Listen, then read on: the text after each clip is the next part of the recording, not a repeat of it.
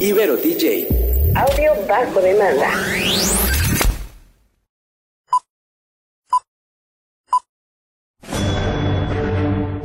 Una charla con amigos sobre los acontecimientos cinematográficos lo puedes encontrar aquí en La Esquina del Cine.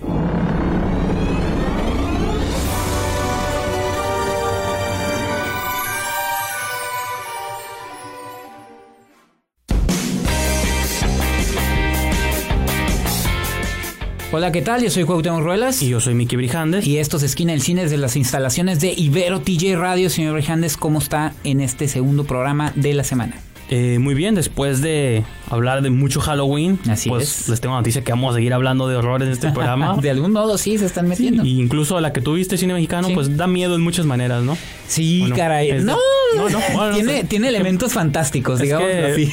eh, por ahí estuve leyendo, ahora sí que estuve metichando en tus publicaciones de Facebook y por ahí vi como estas renuencias al cine mexicano y de que, como dice, que haces el trabajo duro, que, que tú haces el trabajo duro que los mexicanos queremos hacer y digo, o sea, pues es la labor del crítico, ¿no? Sí, como claro, mencionas claro. tú. Ah, sí, ya Sí, me sí, acordé estaba por acordando, cuál. Sí, una publicación que por ahí estaba Sobre una crítica de Javier Espinosa. claro, claro. de que que hacías el trabajo que ni los mexicanos querían hacer. No, yo no dije eso, dijo No, no, otro lo dijo otro, lo dijo otro, un, un- un comentador, y, Ajá. pero me dio risa, pues como esa idea de ver el cine mexicano como algo que da miedo, que nadie quiere ver. Que da trabajo. Claro, pues sí, pero pues Pero bueno. Tú has demostrado porque todas las semanas nos traes siempre tu reporte nacional, ¿no? Así le vamos a poner, reporte nacional. Sí, sí, sí. Reporte nacional. Pero bueno, para explicarles de qué vamos a hablar, no sé si quieras platicarles primero dónde pueden seguir el programa. Claro que sí. ¿Y la Princip- estación? Principalmente la estación es www.iberotj.fm y las redes sociales son tanto Facebook como Instagram en Ibero TJ Radio y la cuenta de Twitter es Ibero TJ Oficial y a nosotros nos pueden seguir en la página oficial de Facebook en Esquina del Cine y la revista digital esquinaelcine.com donde ya dijimos como la vez pasada tenemos ahorita una cobertura especial del Festival de Morelia. Y rápidamente, antes del corte, lo que vamos a abordar en el programa de hoy es la película mexicana Si yo fuera tú. Ajá. Este, después vamos a comentar una película brasileña, me parece, Las Buenas Maneras, que tuviste oportunidad de checar. de género. Esa sí es de género de horror. Y también vamos a cerrar con otro tipo de género, con artes marciales, con una película que se estrenó en Netflix llamada The Night Comes For Us. Vamos a abordar esas tres películas el día de hoy. Espero que nos acompañen y comenzamos.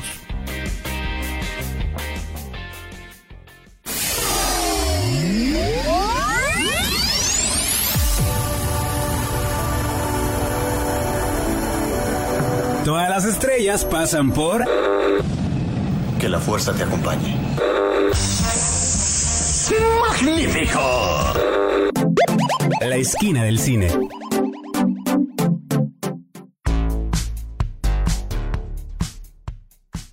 Y estamos de regreso aquí en su programa Esquina del Cine. Aquí les habla Miki Brijandes. Y yo soy Cuauhtémoc Ruelas. Entonces, Cuauhtémoc, espero que tengas tu agua lista o tu tequila o lo que sea, porque te va, se te va a desgastar la garganta en esta primera sección.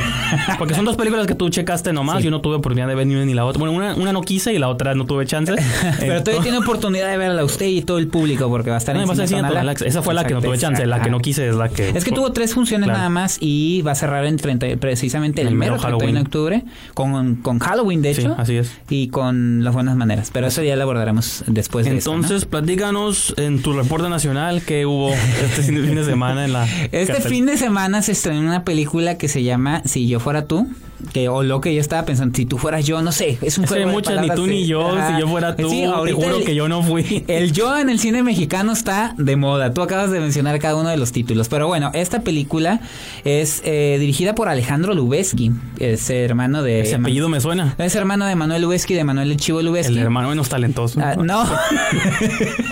Bueno. Lo, lo dije yo. Lo dije en tus palabras, no las mías, pero bueno, este Alejandro Lubeski ya había hecho algunos documentales, esta es su primera ficción, digo, no es no es nuevo en el en el cine en, México, obviamente, y la película que presenta es eh, protagonizada por eh, Sofía Alexander y Juan Manuel Bernal y trata sobre un matrimonio que después de ya algunos años, pues ya empiezan a tener sus discusiones, sus problemas, su, ya no se entienden muy bien, su hija adolescente ya uno juega el papel del malo y el otro del bueno, y de repente digo ahí eh, vive con ella su nana que es interpretado por la gran Isela Vega que es como el comic relief de la película, Sí, este, pues de algún modo percibe que un cambio va a haber en, en en, el- en el ambiente y hay como una especie de eclipse, que ahí es donde entra la parte como fantasiosa.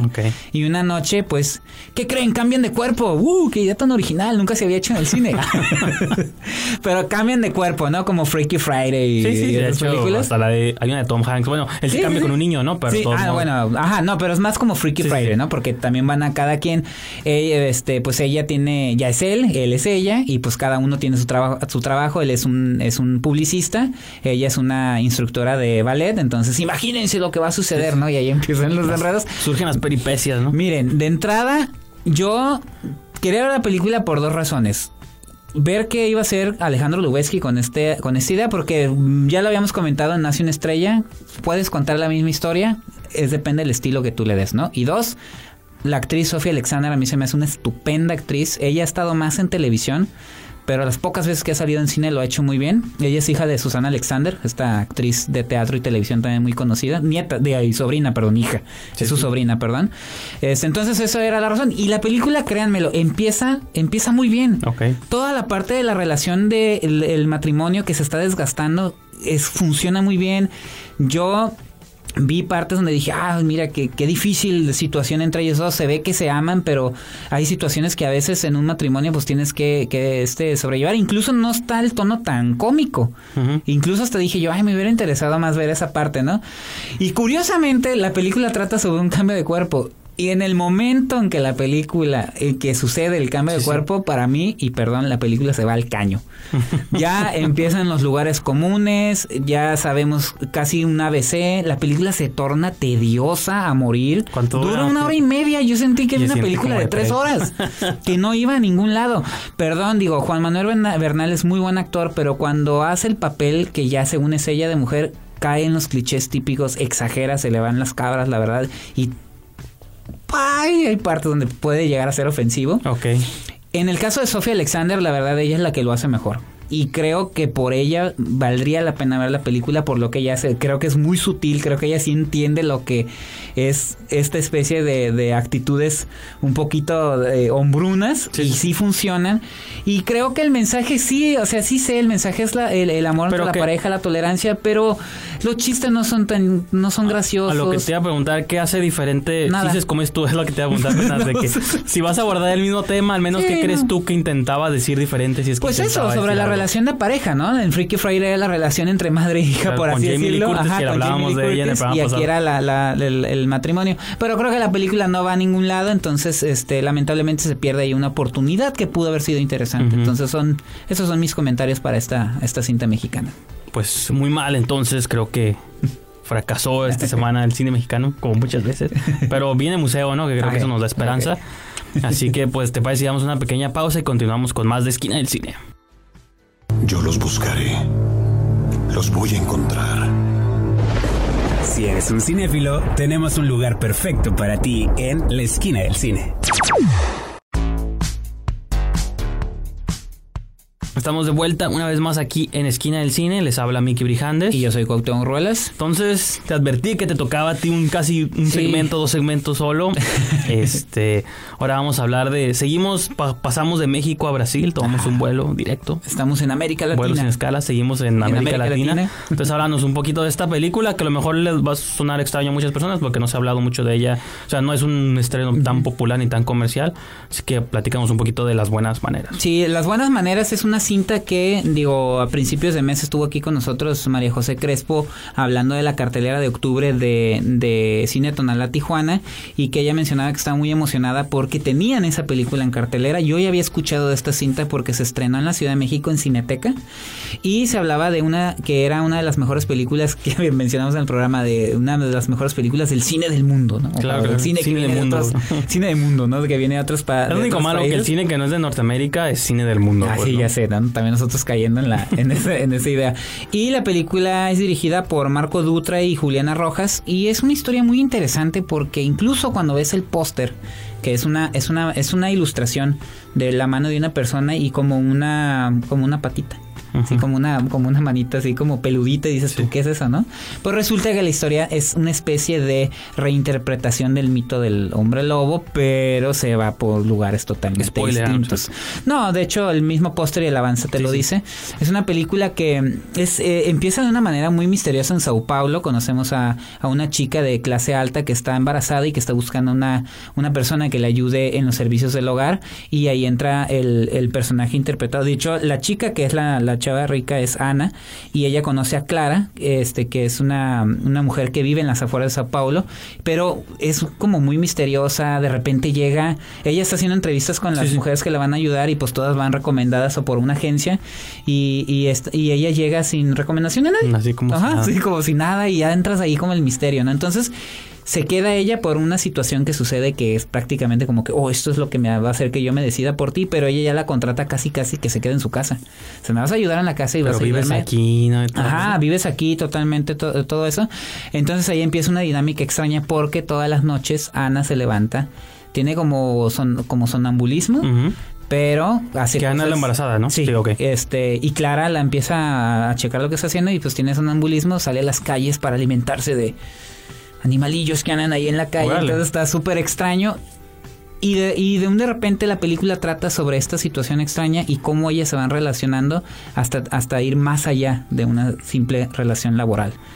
Corte A, nos enteramos por qué está embarazada, de quién está embarazada, por qué está sola, por qué sus papás ricos no quieren saber nada de ella, porque el Mm, ok. padre del niño no, no, no- ¿dónde está? ¿Quién es? Ok, pero esos son misterios que se van revelando en el la misterio película, se va, se va revelando, se va revelando y corte A, la película prácticamente se parte a la mitad y después vemos una historia prácticamente de una mamá sobreprotectora del hijo que nace de, de Ana. Sí, sí. Entonces, a partir de ahí, pues nos damos cuenta que el papá del niño pues no era una persona, no era un ser humano Sí, sí, común y corriente. Común y corriente era un hombre que le gusta voltear a la luna llena y transformarse. O sea, ya estás spoileando aquí la película, ¿no? Para No, pues es el mito del hombre lobo, Sí, pero llevado hasta, hasta otras, eh, otras, otra situación. Lo que está interesante de la película es cómo se dividen estas dos partes. Cómo primero es la relación entre Ana y Clara, cómo se da esa dinámica entre ellas dos, este, cómo, cómo se hacen, o sea, crees, cómo se hace orgánico todo lo que sucede entre ellas. Ejemplo, hay un rol específico que juegue Clara en todo esto porque Sí, tú es estás contando la historia de, de Ana, pero No, Ana, Ana es, eh, es- ellas son las protagonistas, pero Ajá. después Clara toma el rol protagonista. Es como la observadora, Sí, ¿no? no, quiero decir más spoilers porque sí, serían No, spoilers. pero a veces muchas de estas películas, repito, yo no la vi, así que si digo algo no me culpen, pero muchas de estas películas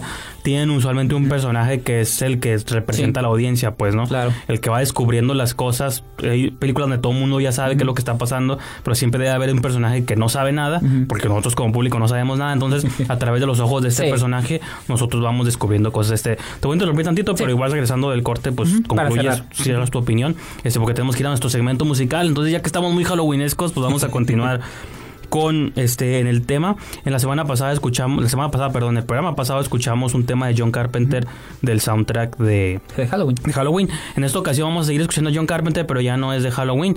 Es él no solo, pues repito, es cineasta, escritor, también es compositor Ajá. de música. Entonces, en el 2015 él sacó un disco que se llama Los temas perdidos, pero así se llama el disco, no son temas perdidos de nada, nomás se llama Los Themes, porque así le quiso poner. Sí. Entonces, él compuso como 10 o 12 piezas pues de música, el de John Carpenter, ¿no? Haciendo música con sintetizador. Entonces, pues hay un track que se llama The Night o La Noche, que está bastante curada y repito, es una pieza original, no es parte de ningún soundtrack. Es como David Lynch, que a veces sacan música porque son artistas genios, ¿no? Y tienen que cubrir todo. Entonces, esta pieza se llama The Night de John Carpenter. Espero que la disfruten y continuamos con más de Esquina del Cine.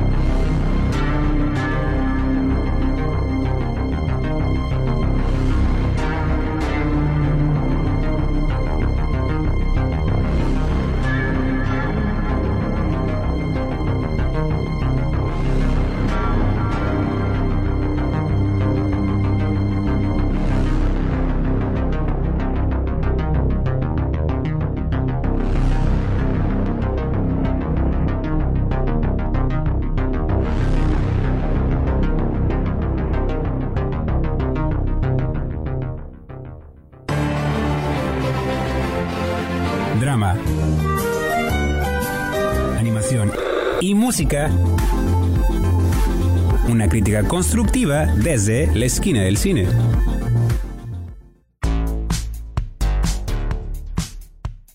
Y estamos de vuelta aquí en Esquina del Cine. Y Cuauhtémoc, perdón, te interrumpí tu opinión, comentario de las buenas maneras. No, pues lo que me gustó de esta cinta es eh, la, la sencillez con la que narra la historia de o este mito del hombre lobo. Y las buenas maneras también se refiere a muchas cosas, principalmente cómo, cómo trata eh, Clara de proteger este fruto de Ana. Este, con las buenas maneras que la sociedad eh, para protegerlo, pues, para Sí, sí, protegerlo claro. de su naturaleza, las buenas maneras, ¿no? Como este pequeño fruto, niño, pues tiene que controlarlo de algún modo porque si no puede desatar su furia incontenible y su naturaleza, ¿no? Que es un es una naturaleza bestial, por así Sí, sí, decirlo. Sí, pues. Y la cinta me gustó, te digo, me gustó por esa sutileza, me gustó porque cómo trata el tema, porque tiene el ingenio de hacer un twist a la mitad de la cinta y p- ves prácticamente ves una película totalmente distinta a la mitad. Y también tiene una, sensación muy de fantasía, incluso los escenarios externos, cuando Clara va a su casa, pues se ve una especie de ilustración, Ah, para la ciudad se ve como de una especie como de, de cómic. Sí, sí. Y la historia que narran de cómo Ana conoció al hombre que es el padre de su hijo ¿Es ilustrada? es ilustrada, no, es ilustrada pero no en movimiento, son como, como un cómic, como si estuvieras Ah, ok, un cómic, ok. el enfrentamiento, el cómo se conocen, cómo lo descubre, cómo se dan, cómo pasa algo que también Entonces, es pues, digo, por lo que platicas, es una película como muy con en el concepto muy innovadora y también. Y Y, muy ori- tiene muchas partes de humor. Sí, y O sea, no está alejada del humor. Sí. O sea, tiene partes en las que se No, y que usualmente, digo, ahorita es volviendo a hablar de cine de mundo, también la ver la fantasía interpretada por diferentes este, cines, diferentes naciones, es En este interesante caso, porque brasileños. no todo es como la ciencia ficción o la fantasía este o la visión americana, que usualmente es la más común porque es la que le puede invertir a sus géneros. Cuando vemos como un vuelven en México o Ajá. en buenas maneras en Brasil u otros países que abordan el Claro. género limitados quizá, pero muy creativos en Sí. otros, pues yo creo que es donde está lo interesante, ¿no? A Y si- muy importante mencionarlo, esta película la pueden ver en Tijuana en Cine Tonalá el día 31 de octubre. De hecho, Mero María. José Crespo se guardó esos Sí. títulos para el mero Halloween. Pues porque Cuando- sabe lo que trae, ¿no? Yo pues no tuve chance de verla, pero voy a tratar de tener oportunidad de, de verla y luego ya les doy mi impresión. Así es. Este, porque se vale luego revisitar Sí, películas, ¿no? Yo claro. volví a ver Nace una estrella, yo sé que no tiene nada que ver, pero ya, o sea, como que la opinión, a veces tienes una opinión, Ajá. una primera impresión, vuelves a ver las Ajá. películas y a veces cambia Sí, claro, para bien o para mal. eso es muy normal. Creo que mi opinión cambió para bien de esa película, ¿no? Que ya era buena, pero me gustaban más cosas, pero bueno. y voy a hablar de Nace una estrella porque la última película los dos nos dejó un poco mal sabor de boca, ¿no? Le vamos a concluir el programa con The Night Comes for Us. Que es un, la- un sí. estreno de Que la Netflix. traducción literal sería La noche viene por nosotros, o no sé si esa es la traducción este Sí, creo que así le que así pusieron. venga en, en Netflix en español. Es una película del director Timo Tajanto o Yajanto, que ya había trabajado con Gareth Evans. Venimos a hablar de su película El Apóstol, que se estrenó justo una semana antes. Ellos ya habían colaborado en el segmento este de VHS, de. Safe Haven. Que está suave porque ahí ves la influencia de ambos una vez que ves sus películas individuales, ¿no? Lo de los cultos de Gareth Evans y lo de Timo de las artes marciales, Así ¿no? es. Y repito, son estos directores que están tratando, han estado empujando mucho a sus, ese, cada quien de su lado, las artes marciales con fantasía, este, The Raid, creo que es una película, bueno, son de Gareth Evans, pero son películas donde creo que colaboraron en algún modo. Y que los Son- tres actores principales vienen de sí, esa saga. Sí, que es Ikuyu Ways, que es el más conocido y que está curado porque es como la- el rostro que ya estamos Ajá. ubicando muchos, ¿no? Joe Taslim y Julie Stell, que Sí. son los tres. Más sí que ya había salido ya en The Raid la 2, ¿no? ajá. Entonces, digo, está curada como que ya estemos ubicando como estos rostros de los nuevos, porque siempre nos quedamos, bueno, estuvo Jackie Chan, Jet Jet Li, Li, pero. ¿quiénes son los nuevos, no? Los nuevos héroes de acción Sí, de artes sí. marciales. Por ahí andaba Tony ya, pero luego Ah, no. sí, pero también no dio el que se- ancho, como que se quedó ahí. Entonces digo, me hago siento que Iko Uwais es uno de los Ajá. nuevos nombres, nuevos rostros, así lo ven, ya lo reconocen y que aparte, pues digo, pueden ver sus coreografías, pelea muy bien. Entonces Sí. se estrena una nueva película que es del 2018, inter- protagonizada por él y pues la premisa, este, pues vamos a platicar un poquito de qué se trata, ¿no? Este y luego ya comentamos sobre la movie. Tiene que ver con hay como un, que un grupo de los seis mares, ¿no? Que son como unos que seis- Mafiosos. como mafiosos, yakuzas o estos, estos círculos de crimen. Uno de ellos se revela, por así decirlo, por proteger a una niña, ¿no? Te- Está raro porque así te lo explican y de algún modo el plot luego resulta no importante, ¿no? Pero él por proteger a una niña se revela de este círculo, este grupo de mafiosos. Y la película se detona cuando estos mafiosos quieren, pues, Matarlo. con matarlo, pues, por, Por venganza, traición. Por traición, exactamente. Este, pues, vamos a una pequeña pausa y seguimos hablando más de esta película.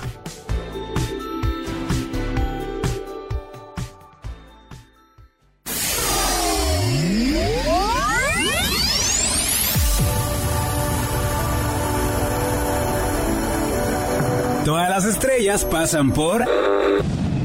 Que la fuerza te acompañe. ¡Magnífico! La esquina del cine.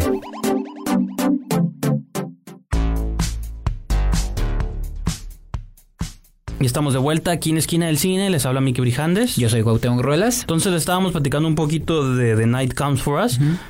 Eh, ya les platiqué un poquito la premisa. Es que tan simple así Es muy como se sencilla. lo menciono, así suena. Así es, es una búsqueda de este hombre está protegiendo a esta niña. Y un Se- motivo para ver sí, claro. enfrentamientos mano a mano. Se cubre, se protege con unos viejos compañeros Sí. Y una chica que por ahí no sé, luego desaparece de la película.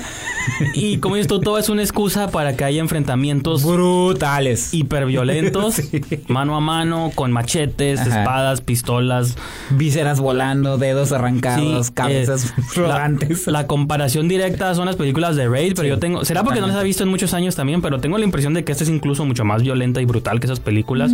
O sea, y eso que esas películas las Sí. considero bastante, sobre todo la 2, creo que tiene secuencias muy brutales. Entonces, es una película que puede ser para los fans como del gore hasta cierto punto.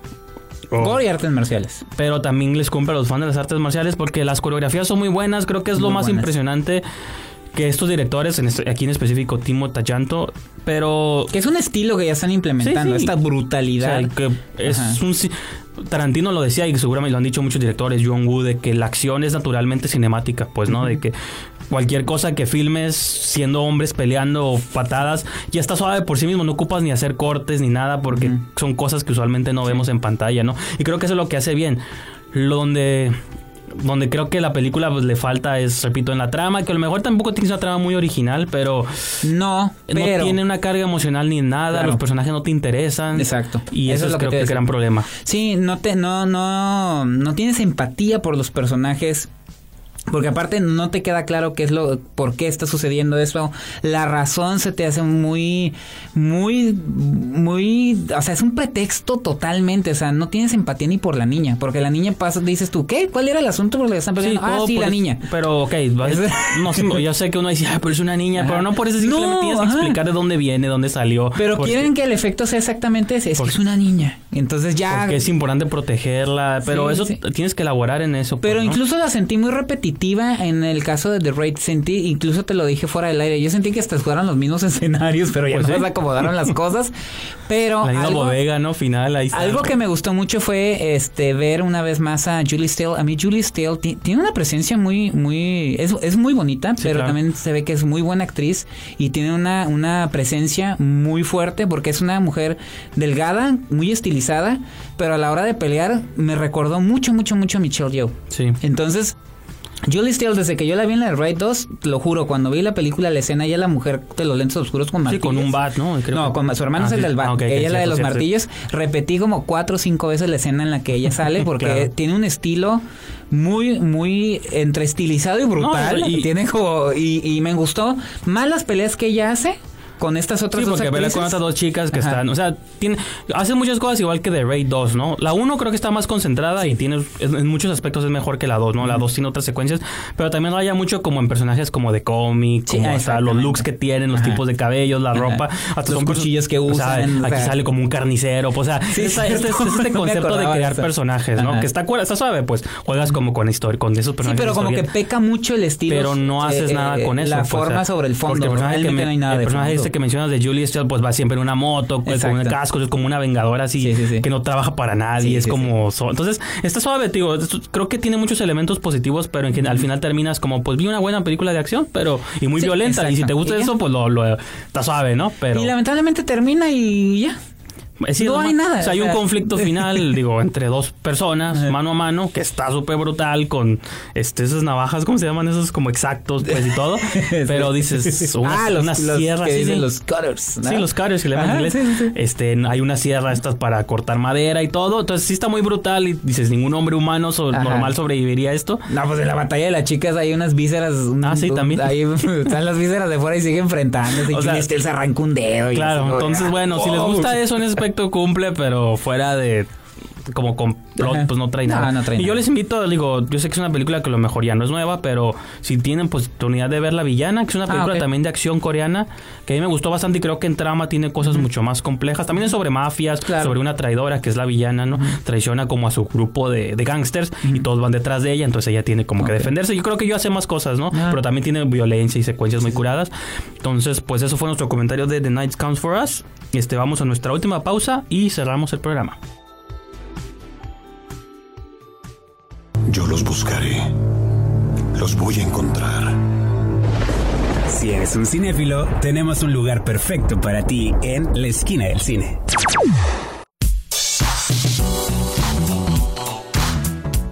Estamos de regreso aquí en Esquina del Cine. Yo soy Miki Brijandes. Y yo soy Cuauhtémoc Ruelas. Entonces, pues ya es tiempo de darle carpetazo a este programa. Así es, señor Brijandes. Este, nos acercamos a Halloween. Creo que es la próxima semana ya vamos a ver qué hacemos. Este fin de semana empiezan ¿Qué- las fiestas. ¿Qué preparamos para... Como las posadas para Claro, Navidad. sí, sí. tenemos que ir planeando qué vamos a hacer para los shows navideños, pero bueno, Así todavía es. falta. Entonces, Cuauhtémoc, pues nomás mencionales dónde pueden seguirnos. Eh, la estación principal, www.iberotj.fm. En redes sociales, tanto Facebook como Instagram, en IberoTJ Radio. Y en Twitter, en IberoTJ Oficial. Y a nosotros nos pueden seguir en Facebook, en Esquina del Cine. Y en la revista esquinadelcine.com.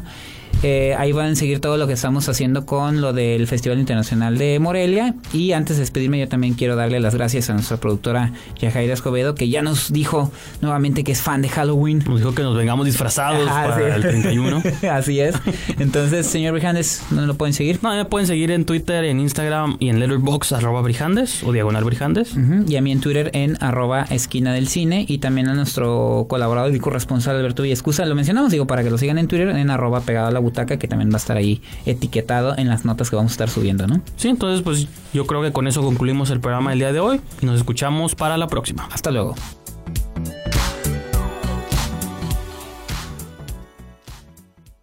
Corte y queda.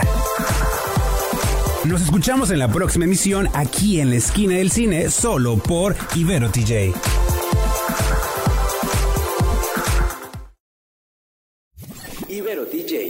Audio bajo demanda.